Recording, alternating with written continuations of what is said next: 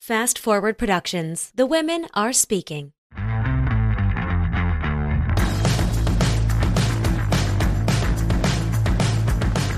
What's up, guys? Welcome back to the One Broke Actress podcast, an honest account of actor life plus a few lessons I learned in the process. I am your host, Sam Valentine, and today I am bringing you our guest, Michelle Meredith. Now, the funny thing is that Michelle has had multiple friends in multiple arenas, all on the same podcast. You'll hear us mention her manager, Michael Kaufman from MRK Management, her roommate, Kristen Bajorge, all the way back from season three. There is so much connection the two of us have, and it's funny because this was the first time we've actually talked to each other. I feel like I know Michelle so well, though. Perhaps you saw her in the horror comedy movie Kappa Kappa Die, and a stint on a handful of well-known network shows like Blackish or Grey's Anatomy. She has an upcoming film called My Divorce Party, and she is also recurring on the show. It's a little one. I don't know if you've heard of it. It's called The Morning Show. It's on Apple. It's a whole startup. I don't know. We are talking all things from the beginning of Hollywood to what she does in her in-between time and how honest she is about how much in-between time she actually has how she stayed present on set when she didn't have a ton of lines to work with for her character. And we also touch on Hollywood body image in this episode, celebrities in fat suits, it's a big popular topic right now. Renee Zellweger. We talk the body standards for women based on our perceived ideas of them versus what Hollywood is actually casting and how the idea that she doesn't look like what you'd think a classic Hollywood actress would look like actually stopped her from telling people originally from the Midwest that she was an actor. I vibe with this so much. I know exactly what she's talking about and you'll hear me just shaking my head in the background so vehemently on so much of this podcast. Michelle is a wealth of information, but also she is so brutally honest and she is exactly our kind of people. So without further ado, please enjoy Michelle Meredith. Your roommate has been a guest on this podcast and like four years ago, she was like, You need to meet my roommate. She's killing it. Aww. Yeah, I, she was I tipping you I've out. been listening to this podcast since you started. like I feel like I know you, but I don't think we've technically ever met. This is the I know we sound checked on Tuesday, but also this is the first time we've actually talked, but I feel like I talk to you every day. Right. I do. the power I of have the gotten very like excessive with the DMs. Parasocial relationships are a powerful thing, and I'm just like, we're friends. I'm gonna comment on everything. Well, also you share like really fun stories. I don't know, I just like it. I feel like it it's a vibe. You have like a very good aesthetic Thank to you. your stuff. and now you're like, you know, an award nominated actress. So Crazy. we'll So get into that. I know it's so cool. Did you did you ever feel like when you got the job on the morning show, were you like, this is going to be pretty solid? Well, when I got the job, first I, I had auditioned and had a producer session with the showrunner and Mimi Leder, who was directing the pilot at the time, for a completely different part. And then they turned around and offered this character that was like in the writing staff, and they kind of pitched it as sort of a Greek chorus for the show.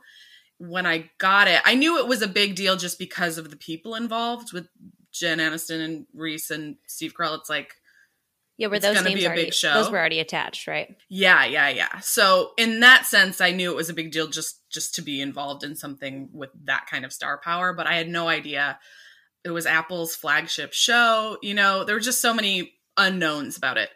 And my, when I got the pilot, I didn't have any lines, and my reps were like, "This is unacceptable." They really like went to bat for me, and they were like, "You don't have to take this. We don't. We we believe in you.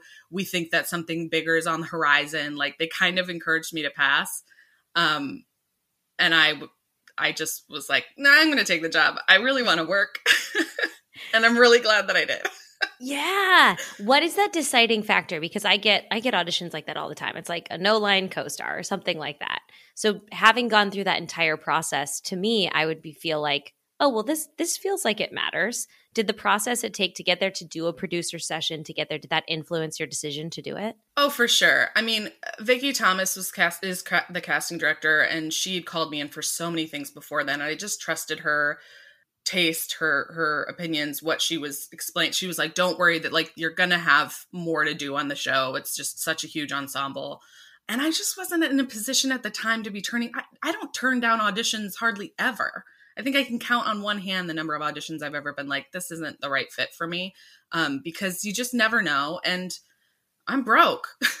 Right. like, who am I to be like, no, no, not this project? Like, I'm just not, no one's sending me scripts. Like, please, will you come do this? You know, I'm still on the ground floor and and I wanted to take the job. I wanted to work. I wanted to be on set, even if that meant no lines, even if it was felt like glorified background work. It's like glorified background work where I get to watch Steve Carell do an, a monologue for eight hours is pretty incredible and a great opportunity. Yeah, tell me about what you learned on that set. Oh, so much. I think I think the biggest gift was just getting to be on set semi regularly. I mean, mm-hmm. you get comfortable, you you get to know your castmates, you get to know the crew. You don't feel like an imposter or or like you're a guest in someone's home and you don't want to break anything, you know? That's such a great description of being a guest star or a co-star. It does I always like it. I'm like it's like you show up to a party and you don't know anyone. So you're like, hi i'm sam. Hi i'm sam. You know exactly. yeah you're gentle. just walking on eggshells like i just want to do it right and hopefully they like me and maybe they'll call me back. Like it's you exist in apology eh, when you're you know a one day guest in something and i'm sure you experience this too but like when you're a recur every time you come back you feel more and more comfortable and it allows you to do your job better and most of my job on the morning show is creating an atmosphere that feels lived in that feels like a working environment that we all know each other and that we do the same things every day and we're on the phone and we're you know watching playback or writing copy like it's very it's a it's a environment role you know? Yeah. Yeah it's a vibe. No there is something there's so when you walk in and you know the name of the person who's doing your hair and makeup it just it's like i'm not i'm not meeting someone new today. I'm going to meet 10,000 other new people on set. Of course there's always new directors and new like background and co-stars and guest stars and all that stuff but just like having the ground level of knowing the people who are going to touch your face first thing is so nice. It's so nice to know the PA or the the second AD or anyone that's greeting you, getting to talk to them on a more personal level and have a shorthand and just it, it makes a world of difference. Now when you when you were offered this as you know no lines but this is kind of the role then when the role shifted and it's like this is what it is would you accept being one of the writers on the show? Yeah. did you feel like you developed a character for that? What how, what's your acting process for something like that?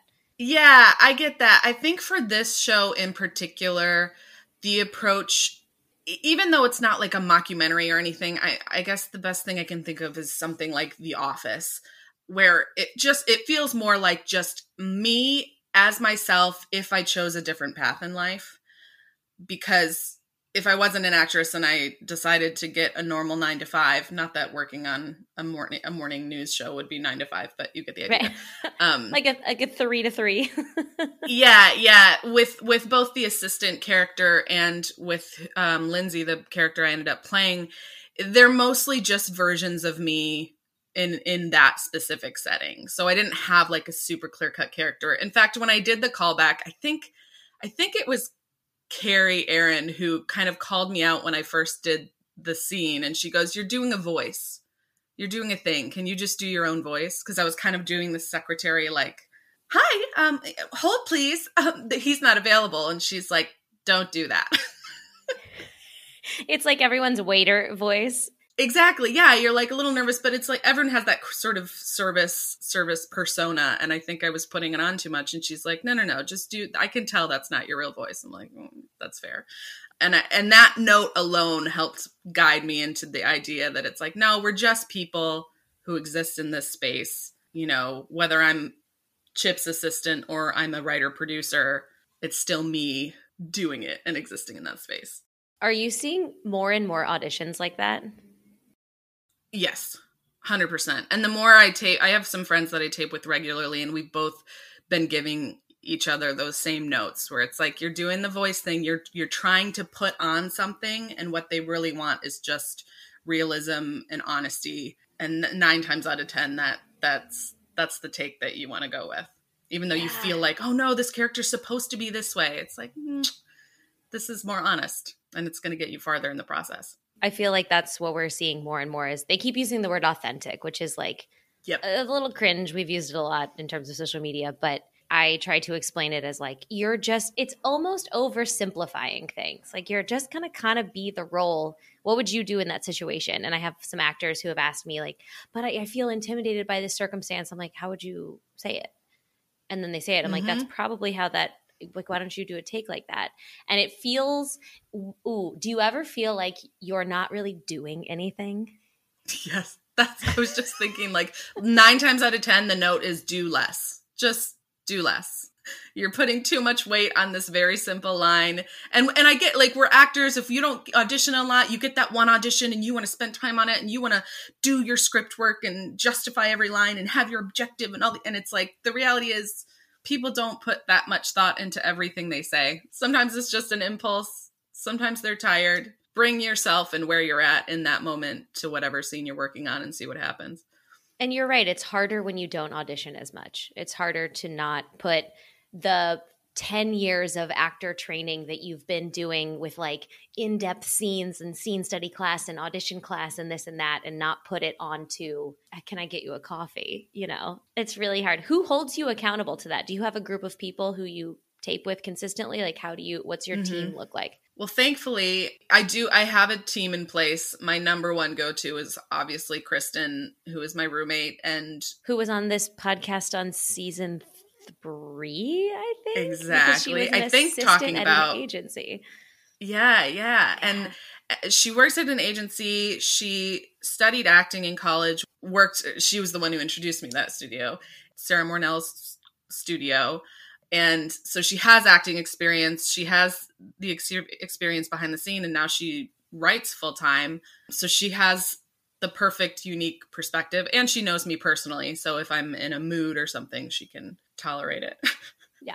Yep. Yep. But i trust i trust that feedback you know? I think there's a there's a there's a joy in having consistency in some sort of level because they can call you on your bullshit. Yeah. And I'm I don't know if you get this from your husband, but it's a similar relationship where like if I can if I would rather use Kristen just because I'm lazy and I want to wait till the very last minute and when I'm ready I can just say, "Hey, I'm ready. Can you come out of your room now?" like procrastination. Um, and then I do have a bunch of other amazing actor friends who, if I if they're coming over for me to help them tape, sometimes they'll go, "Oh, hey, I just got this audition while you're here. Can we tape it?" And it's just a handy little exchange. What's your relationship like with classes and workshops and training at this point in your career? I am not in class right now and I haven't done a workshop in years to be honest with you, but I'm also very very lucky in that I've I've had the same manager since 2013 or something. And your manager has also been on this Who podcast. has also been on this podcast.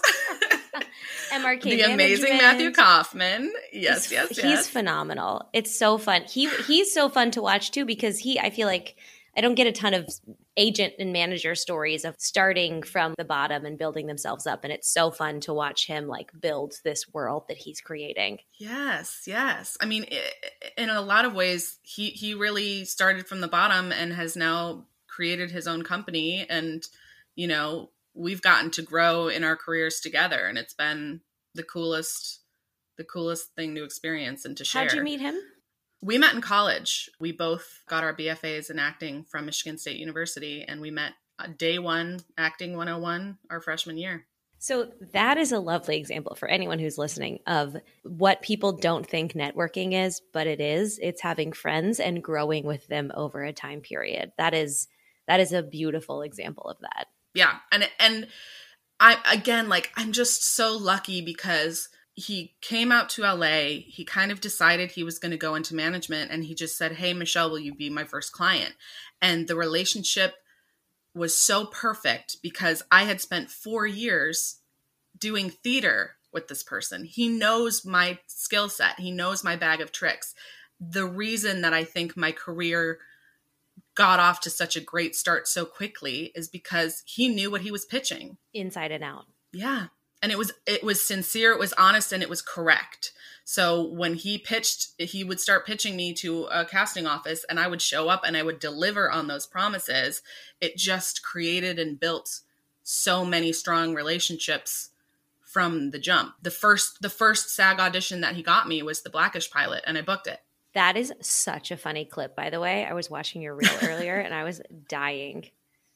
That was Thank so you. funny. That was your first SAG audition? Hmm And it was it was crazy too because there was no um I remember there was no real like physical description. So I remember being in the the lobby and seeing like complete men and women, all different races, all different ages, and being like, oh wow, it's really anybody's game here. And it was a it was the tour guide, right?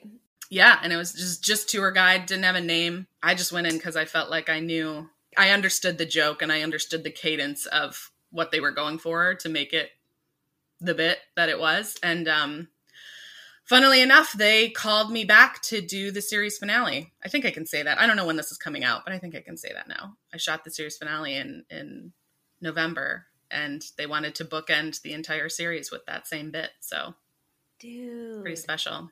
Yeah. That's so cool. Also, what if you would have never assumed you would have you were going to get called back from that Never. Mm-mm. What a gift. eight eight years later and they were like hey would you be willing to come back and do that thing again You're like, Yeah. absolutely. when do you want me? Uh, okay, well, you mentioned about that role that you said there was no physical description. Can we Mhm. jump on that Hollywood physicality bandwagon a little bit? And absolutely we live in a whole other world of, of life because there are physical descriptions of people because we live in a visual medium. Mhm. How has that affected your day to day life and your roles? You did something on Instagram stories about celebrities in fat suits, and you were like, Mm. come the fuck on. And so let's let we'll get to that as well, but let's talk about like your work in the industry in the body that you live in. I, I think i should probably preface that like there are privileges with all different sort of quote unquote oppressed groups right i'm plus size actress but i'm definitely like hollywood friendly fat Mm. Was that a term? I, I there's there's a certain there's better terms and I can't remember other women that speak much more eloquently on this issue than me have addressed sort of at least when when we were growing up like I remember Ginnifer Goodwin playing the fat girl in Mona Lisa Smile. Mhm. Ginnifer Goodwin is a size 6. you know what I mean? But but if you have a round face and little cheeks then you'll play the fat character, fat friend, plus size whatever. And on the flip side, I'm a plus size woman, but I have a smaller face. It doesn't read as much on camera. So that both benefits me and can hurt me in certain instances. I just, I guess I just want to be upfront about like the different kinds of the b- body diversity and how we're all treated differently and it affects your casting differently. But for me, when I moved to LA, Rebel Wilson was huge. Melissa McCarthy was a huge movie star. Adele was, still is, but Adele was, you know, really taking off. And I feel like by the time I got to LA, it was almost trendy casting wise, and it got me in a lot of doors. I don't take personally anything if it says, you know, this character. In fact, I did go in for some medical show, and the character was like 600 pounds in the description, and I was like, I feel like nobody knows What is what weight means, but I'm gonna do this anyway. And if it gets me in a room, if it gets me seen by casting, like what do I care? I I know who I am. I know what I represent. And honestly, the thing that you might have grown up hating about yourself is gonna be the thing that separates you and gets you indoors. So start embracing it now. Interesting. Did you grow up hating that you were in a plus size body? No, um, I was I was really lucky. I mean, I grew up as an athlete. I grew up with a dad who would grab me by the shoulders and tell me how strong I am. Um, puberty punched me in the face a little bit, and that was a hard transition. But I was never super discouraged by the body that I had. Theater was a little bit of a bummer because if you live in a bigger body, you are automatically a matriarch. I was 17 playing the mother or grandmother or aunt. I was going to say, always. you can never be a princess. You're always going to be the queen. Exactly. The only times when I was doing theater that I ever got to be an ingenue or someone other than um, some kind of matriarch was when the director was a plus size woman. Hmm. So um, that's something that I think I had to grapple with early on. But when I got to LA, it was just kind of like, lucky them, I have something different to offer. So if we all start embracing that thing, whatever it is, your big ears, your freckles, your body, your boobs, your bald head, your big beard, whatever the thing is, the sooner you embrace it and the sooner you tell your reps like hey i have this special unique thing about me don't forget i've gone in i booked the, i booked the pee-wee herman movie because i had freckles i mean hopefully Saw for that. other reasons too but I saw it on your resume and I was like, what was that job? it was all a bunch a bunch of girls in a farmhouse and one of the char- i mean one of the characters had some weird line about her freckles and i'm like great that was obviously a factor and if i was hiding it or if i took headshots and i blurred everything out you know that Yeah. takes me out of the running for stuff Yeah. Have you ever felt pressured to change your body? no never Amazing. and i think i again i think that there's privileges with that and if anything honestly i've had a professor say like and again maybe you'll connect with this being similar in age and from a theater background but there's a big saying where it's like you either need to gain 50 pounds or lose 50 pounds. Gain 50. Yeah. I think I heard like gain, lose 20, gain 10 or something like that. Like some other, just the same, but it's the same the shit. Sort of dramatic like you either have to be ingenue thin because it was the you know 2000s whatever or you need to be the fat fat person. And that's all we talk about and that's your whole bit. It's like people of all sizes exist in the world and the you hollywood in particular is catching up. I feel like overseas there are a lot more programs that just never make a big deal about that hmm quote unquote real people are very in right now and i hope that stays Yeah. Yeah. Well, it's make it's much more fun, I feel like, to watch if you're gonna go with authentic casting, the stuff we were talking about before about don't put on the costume of being the person, then I also want to see people. And Yep. I I still struggle with the idea of this translating though to most of our leads. I feel like we are tiptoeing in the direction of having more realistic people and you know, there's a lot of I think sitcoms and stuff, but especially in the age group of 20s to 30s.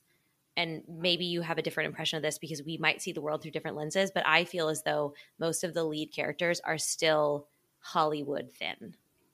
i agree to an extent i think you also might be in a because of, you're in a different category you probably go out for a lot more network television probably a lot more cw a lot more freeform i mean Yes, you're casting me. You're casting me perfectly. Okay.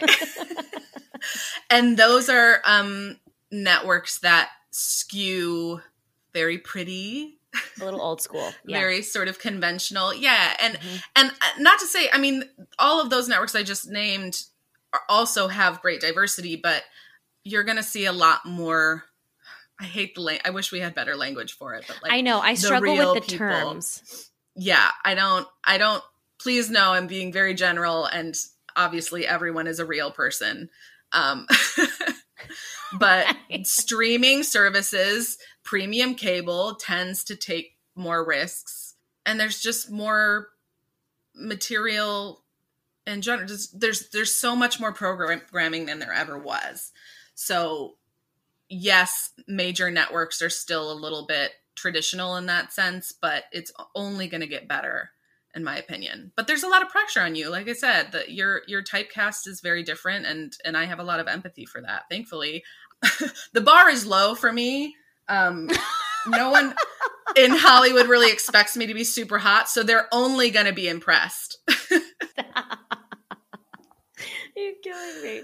I get i get the best of both worlds I mean, no, that's fucking magical. And I want that to be, I want that to be in the zeitgeist. I want it to be less about looking like what we thought in 2001 was a, a person who should be on television. Because, uh, you know, you saw my reel that was people, somebody messaged me and was like, you don't really look like an actor in your stories. Because I do Instagram stories with no makeup on, like in pajamas, and like I don't put on filters. Like I just don't have fucking time. I don't give a shit. And uh, when someone said that, I thought, wow, if you're looking at me like that, what TV are you watching? What media are you ingesting? Like, there's, I, what? First of all, that drove me crazy because you don't use filters, you won't wear wear makeup, you still look amazing. Like Well, stupid you. gorgeous. So anyone being like you don't look like an actress is bananas to me. And secondly, it's it's funny that way of thinking kept me from admitting that I wanted to be a film and television actress for a long time. I would tell relatives, I would tell friends, like, oh, yeah, I'm going to move to New York and do theater, even though deep down I knew that's not what I wanted. But it was easier for people to stomach and reconcile. Like, but you don't look like what, you know, Midwest suburban people assume as because we don't pay attention to how many people are actually on television and we're only if you're only thinking about the An- Angelina Jolie's of of movies and and you're only thinking of these super hot I don't know Riverdale kids or whatever mm-hmm. it's like have you watched are you really paying attention there're so many characters there's so much room. There's so much content. And once i was able to get over that it's just such a gift. That is it's so true though and i wonder how many other people avoid saying that to family and friends because we see it especially if you're not in this business. It's easier when you're in these cities i personally think to see the breadth yeah. of actors that are working because there i think that the the mental capacity to understand the roles that exist. And i think this is also the same thing that comes up when people message me and say like i'm i'm 28 i'm 31 is it too late for me to start in this business? Crazy. I know. Because the answer is not if, if anything that's fun because you bring something new to the table. Someone who's been acting since they were a kid don't have the same energy the same again air quotes like real ex- life experience yeah. That like like I like Phyllis from The Office. I don't know why I'm referencing The Office so much, but like Phyllis yeah, from she's The from Office St. Louis, is gonna yeah. have yeah, like there's gonna be a different vibe that that creates that sh- that show environment that feels real versus someone who's been in the industry forever and just has different like if you're starting later in 28 it's not late in life silly I know. um, I know. but like why couldn't you? Why couldn't you? It might take a little longer to like get seen, and okay, you might not be like cast and you, I don't know, you're not going to be Daenerys or something. but who cares?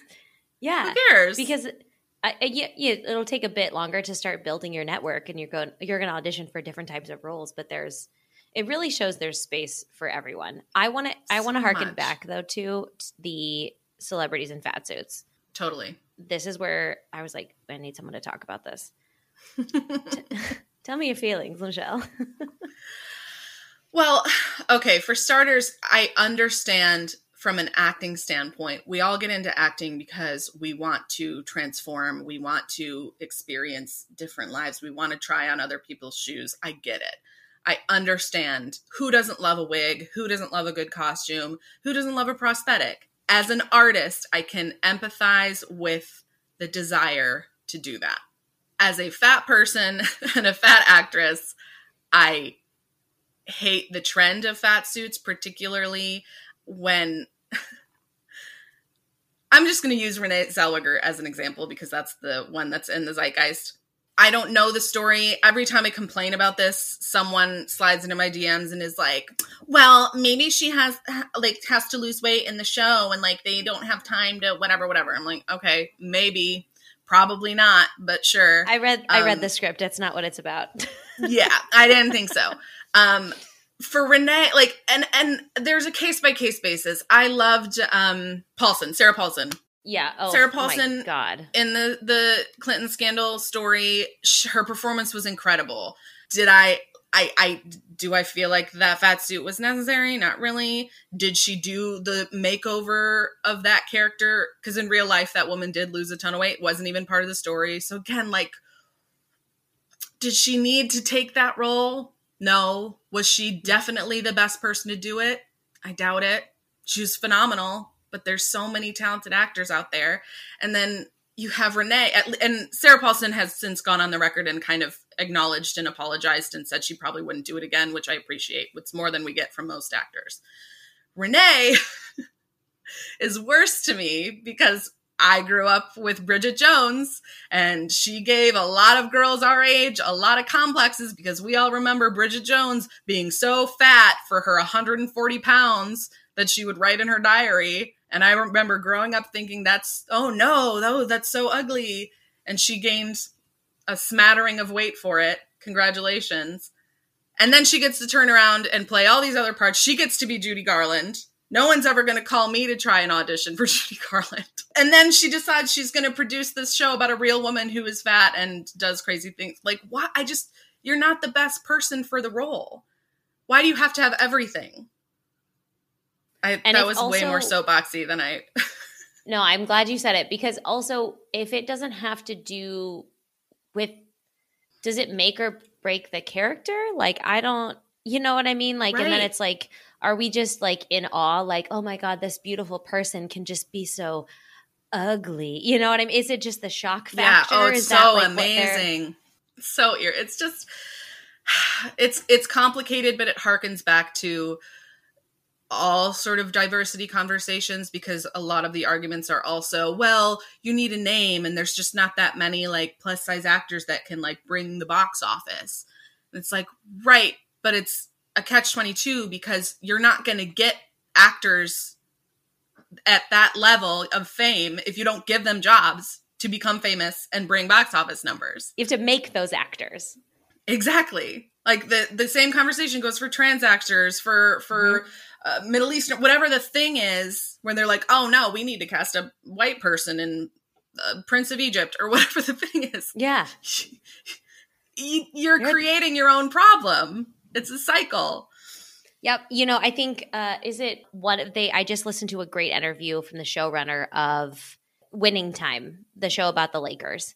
Uh huh. And they were like, we when we started casting that, we were like, holy shit, we have to cast basketball players as actors to play these famous people, but we need them to be good actors also, but they need to be like six foot seven or like seven foot two or like and all these incredible things.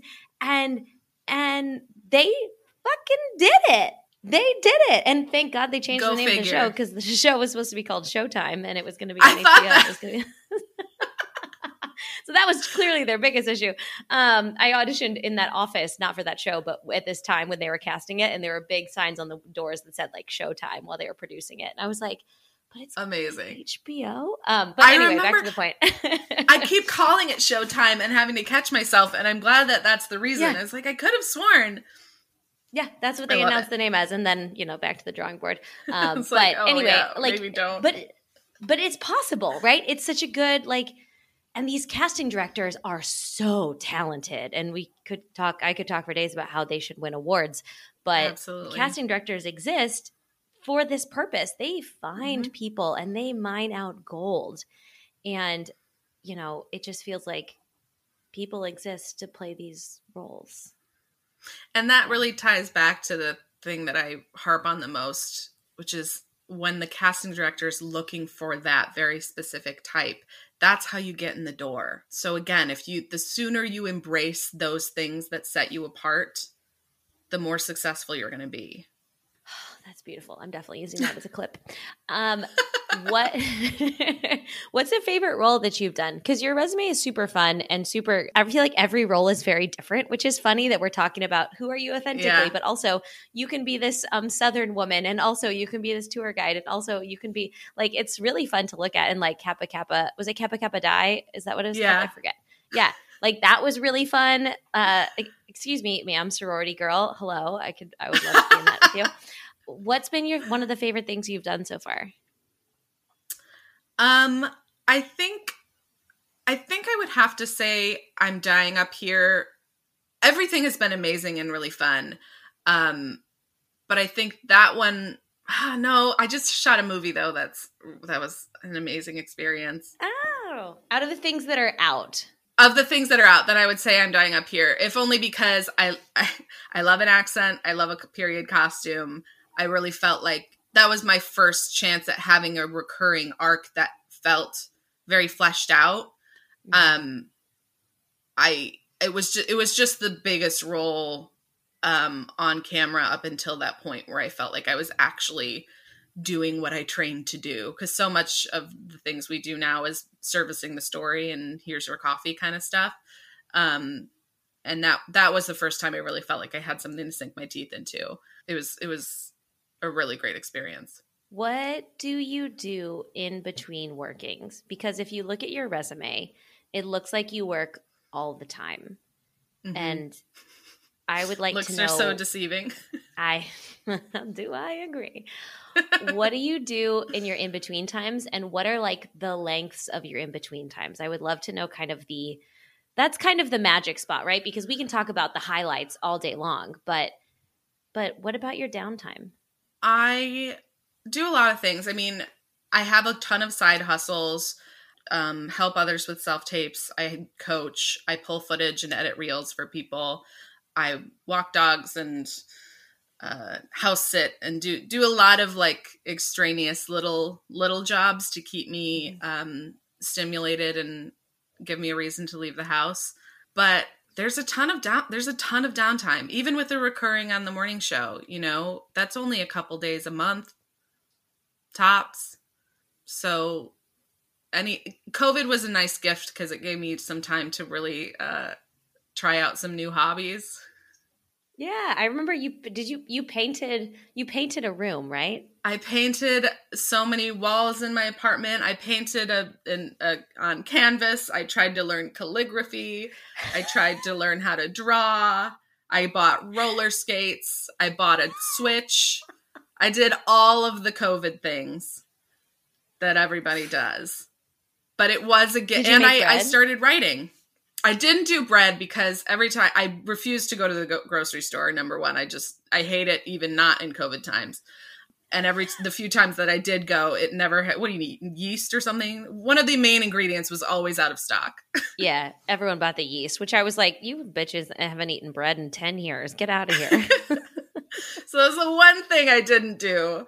But all the other ones, I checked the boxes and and started reading again. I hadn't read for pleasure in so long, so a lot of those peripheral creative pursuits was such a gift for my acting because it was one artistic outlet that wasn't being monetized. So much of what we do now, the instant reaction is like, "Oh, you should you should sell that.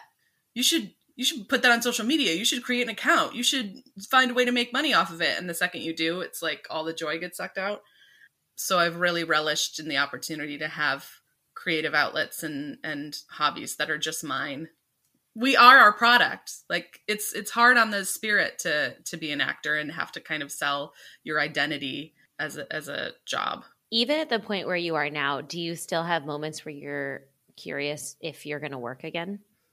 oh yeah. Yeah. after i booked after i booked morning show i didn't work for i didn't book anything for two years Tell me more. That's the, t- that I feel like this, we get this sense from social media that once you start booking, you just continue booking. And I am here to drive that point home that that is not true. And there is something to have momentum and confidence in your auditions. oh yeah That's different than actually booking roles.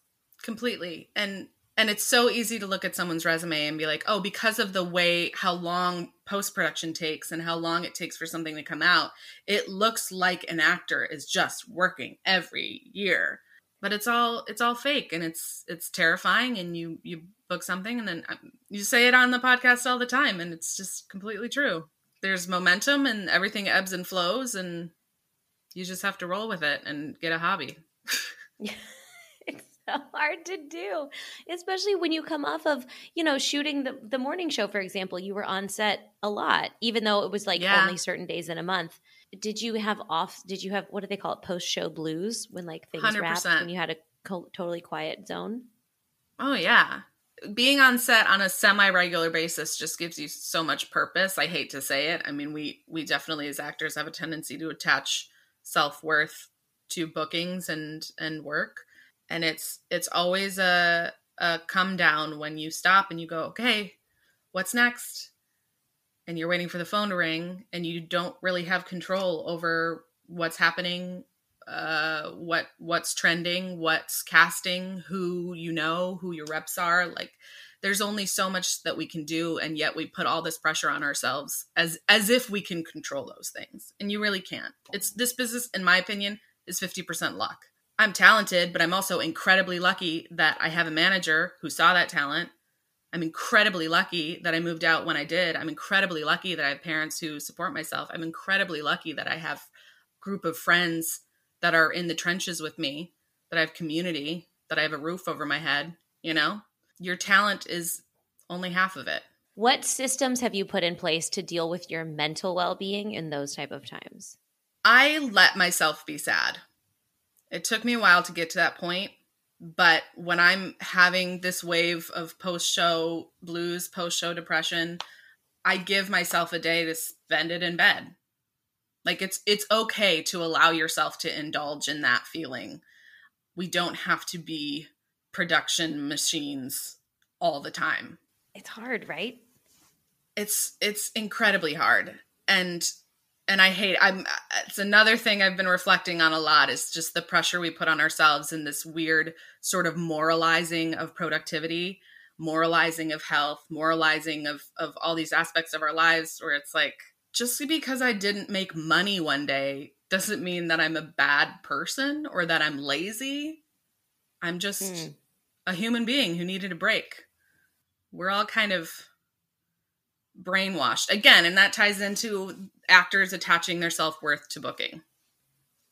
Yeah, and I think we're kind of sold the idea too that you know the people who are succeeding are hustling, and mm-hmm the word hustle just should mean nonstop. And, you know, I get the question a lot like, how much acting is enough acting? And like, when do I get to kind of turn off? And, you know, do you act? A question that came up a lot recently was, do you act every day? I was like, that sounds exhausting. I mean, I'll, I can not wait till I'm a series regular and I finish a week of acting and I'm like, oh, thank God, two days off. Like, I can't wait for that. Of course. But right now, do I act every day? No. And you really can't manufacture the on-set experience either. Even even if you were doing some kind of like everyday self-tape practice, it doesn't it's not flexing the same muscles of being on a set, hurrying up and waiting, working one-on-one with a, per, a, a scene partner, being in the environment of that scene, having a director, the on-set culture. I mean, there's just so many elements and we again put so much pressure on ourselves as if we have control over it and we don't. Like, of course, practice, be an actor, take a class, do self tapes. That's all wonderful. But we picked a job where you can't really know if you can do it until you do it. Yeah. Wow. That's like the understatement of the year. It's so true, though. It's so true. And some people, I think, really get into acting. And I've had actors tell me, they go to set and they come home and they're like, oh, I didn't actually enjoy being on set. I'm like, you know what? I get it because being on set is so different than than theater. It's different than being an audition room. It's different than, and it's not what you see on TV. It's very, very different.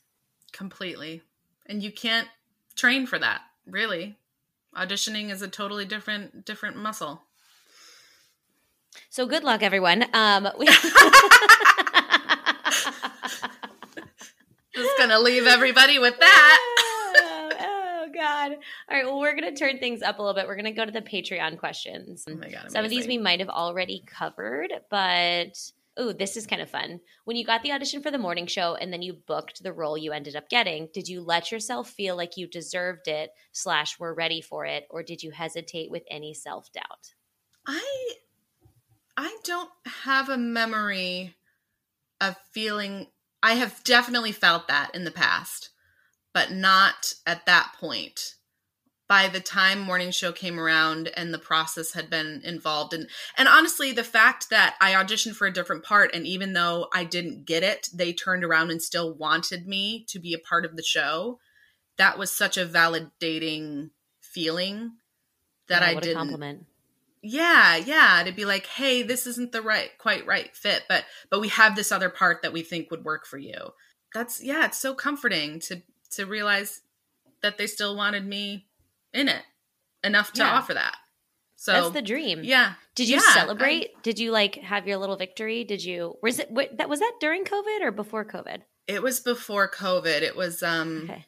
it came out in 2019 so we i probably booked it in 2018 I, I don't I remember taking phone calls and and figuring out the logistics, but I don't remember. I'm sure I celebrated. I'm sure. But it was again, it was kind of that weird transition where you're like, I booked a job, but I don't have any lines. Okay, I guess let's right. see what happens. And also, it's for this new channel called Apple. I don't know exactly. Like... it, uh, it all was so new, and you're just kind of like, I'm. I guess I'm going to show up, and and it'll be a cool experience, and it it was. I'm sure I celebrated. This is a terrible answer. no, it's great. Do you you do you have any sort of routine like after you book something? Do you have like a celebratory thing? Do you always do a thing? No, I should do that. Oh, that sounds. You should really do nice. that. Yeah, give yourself a victory dance. Yeah, I'm sure that I got it. Yeah, again, terrible answer. I should do that. We really need to celebrate yeah. our wins more. We, it's yeah, just we really do. Okay, so the next COVID time you come on this podcast, my brain. Yes. Yep. Yes. The next time you come on this podcast, I want you to tell me what your victory dance is. It could be going out to dinner. it could be dancing in your kitchen. It could be like you know making a, a yourself a breakfast or whatever it is. I want to know what it is that post this part and have everyone just comment their victory dance. Their yeah, I want to know how we celebrate because we need. I need inspiration. We, I need more of it. yeah, we'll get we'll get you some ideas. Uh, let's see. How do you prep differently for your different audition? Oh, how do you prep differently for auditions versus an actual shoot? I don't think it's that different. Um, I think when I'm prepping for an audition, I follow my instincts depending on what the turnaround is. Um, I kind of have the same routine of reading the script. This is a little silly, but I always retype my sides once I've read it enough times, um, so that when I print it out and I'm working on it in in front of a camera for my self tape, um, I don't feel so overwhelmed. It's usually if you retype it, it'll usually be fewer pages too. So I hate holding like seven, eight pages when they're like um, half crossed out. Yeah. Yeah, yeah. And it just makes me feel less overwhelmed and also gets me out of my head if I get too married to certain directions, certain actions um, that aren't as necessary. Yeah. I had a previous podcast guest, uh, Amanda Payton, who handwrites hers to help her learn them. So that's not that weird at all. Which is a great exercise for memorization, too.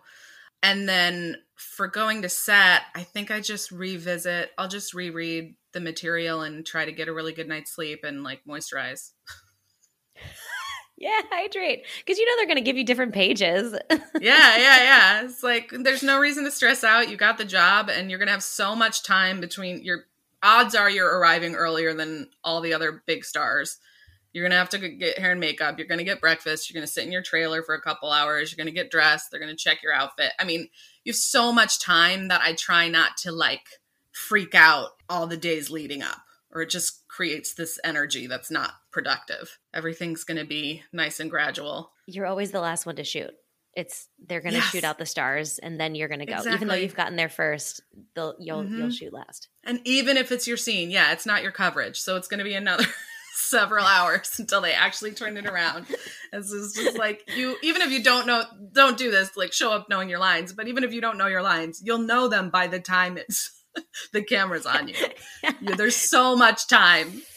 There is that weird feeling though of when you know, I I remember when I filmed AP Bio, I think I had like 3 lines and by the time they'd gotten to me, I had been there for 12 hours and I was like, "Oh my god, and I had to pull up my sides cuz I'd completely forgotten what my lines Yes. Yes, your brain shorts out and you're like, "I've been saying I oh, what are we doing?" Especially when the camera turns to you, it's like uh, uh, and I'm not camera yep. shy, but like it, was, it's a whole different. No, it's a, a completely different, different energy, and suddenly, suddenly, you know, you got to run your race, and you've been sitting on the bench for eight hours. yes. Uh, okay. Next question. What is something about recurring in a series that took you by surprise? Just how much easier it gets. How much it e- easier it makes your job when you like we talked about before, everything's a little more familiar and you feel like you belong and you're a part of a family, you're a part of a story that's being told over the course of several weeks. That's the biggest surprise and the biggest gift for sure. Yeah. Not having to prove yourself at work every day. Yeah. Just like that fear. I mean, it's not completely gone because morning show is a good example of I'm there. I'll be there for a few days, but some of those days I won't have any lines. We really are just kind of sitting in the space. And then the one time they do give you a line, you do feel a little bit like, this is my time, finally. Don't like, screw this, this is going to be on my reel. yes. In fact, in season two, there was this like walk and talk, and uh, Karen Pittman, who plays Mia, is like walking down the hall and through the control room and into the back room. And I had this like mouthful of a line pitching her a story, and it was mortifying because every time I messed up, they had to go all the way back. and you're like, I am I'm a small recur on this show, and I I finally got my paragraph. God help me. And like by the third take, Karen, so sweet, she's like, just relax. Everything's going to be fine. It's like, you don't understand. We never get to speak. you know what's so funny is because I remember seeing that scene and I was like, yeah, Michelle, airtime. so exciting. Oh, so, so embarrassing. oh my God. I don't know if you, maybe this happened to you, but um, when my whenever I've done something in the scenes leading up to it, if I'm like in a the background, those are always the ones that like my parents will like take a picture of that with their phone and then share it and they're like sam's on this show. And i'm like mom that's not even that? the scene i was in. Like i was an extra at that point. Like there's a whole there's a whole piece where my face is on the camera but like you showed a picture of like the scene where i was an extra. I had a relative post about my Grey's Anatomy episode and and post a screenshot of a different woman from the episode. and I was like, this is so kind. This is so nice. Aunt so and so. That's not me. Thank you so much. It was probably on it was definitely on Facebook, wasn't it? Oh, yep, 100%. on a Facebook wall somewhere, people commenting, "Oh, so great. She looks great." I'm like that is an entirely different white brown-haired woman from the episode. oh God, you got to give our relatives credit though. There, there's yes. you know there's support in that. Support is support. We're gonna take it where we can get it. oh God. Um, let's see. And then lastly, we had a question. This came up on a previous podcast as well, but uh how do you and we've also kind of hit on this in a second but how do you feel about growing your network and what have you learned you know what? I've learned that even though it feels like you're doing everything in a void, everything that you do is building to something. I actually had a meeting with someone who works in casting at Apple recently, and she said she saw me years ago in an audition for a pilot it's my first series regular. And she said, I thought you were so great. I've had a Google alert on you since then.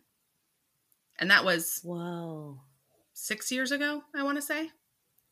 And now she's at Apple and I'm at Apple and we got to have a, a Zoom meeting and it was it it it was such a phenomenal converse uh, confirmation that every audition tape, every room you go into, every person you meet, especially in casting, it's their job and they're good at it. They remember the work that you do.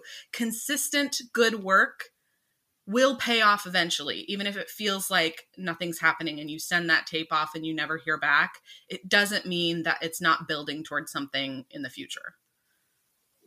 That's such a perfect place to end. That was so beautiful. And I think it's so nice because we do live in self-tape world and it feels like we just throw our work into the abyss and you know, we hear it echo all the way to the bottom. So it's yeah, really nice to hear that. So lonely. Beautiful story.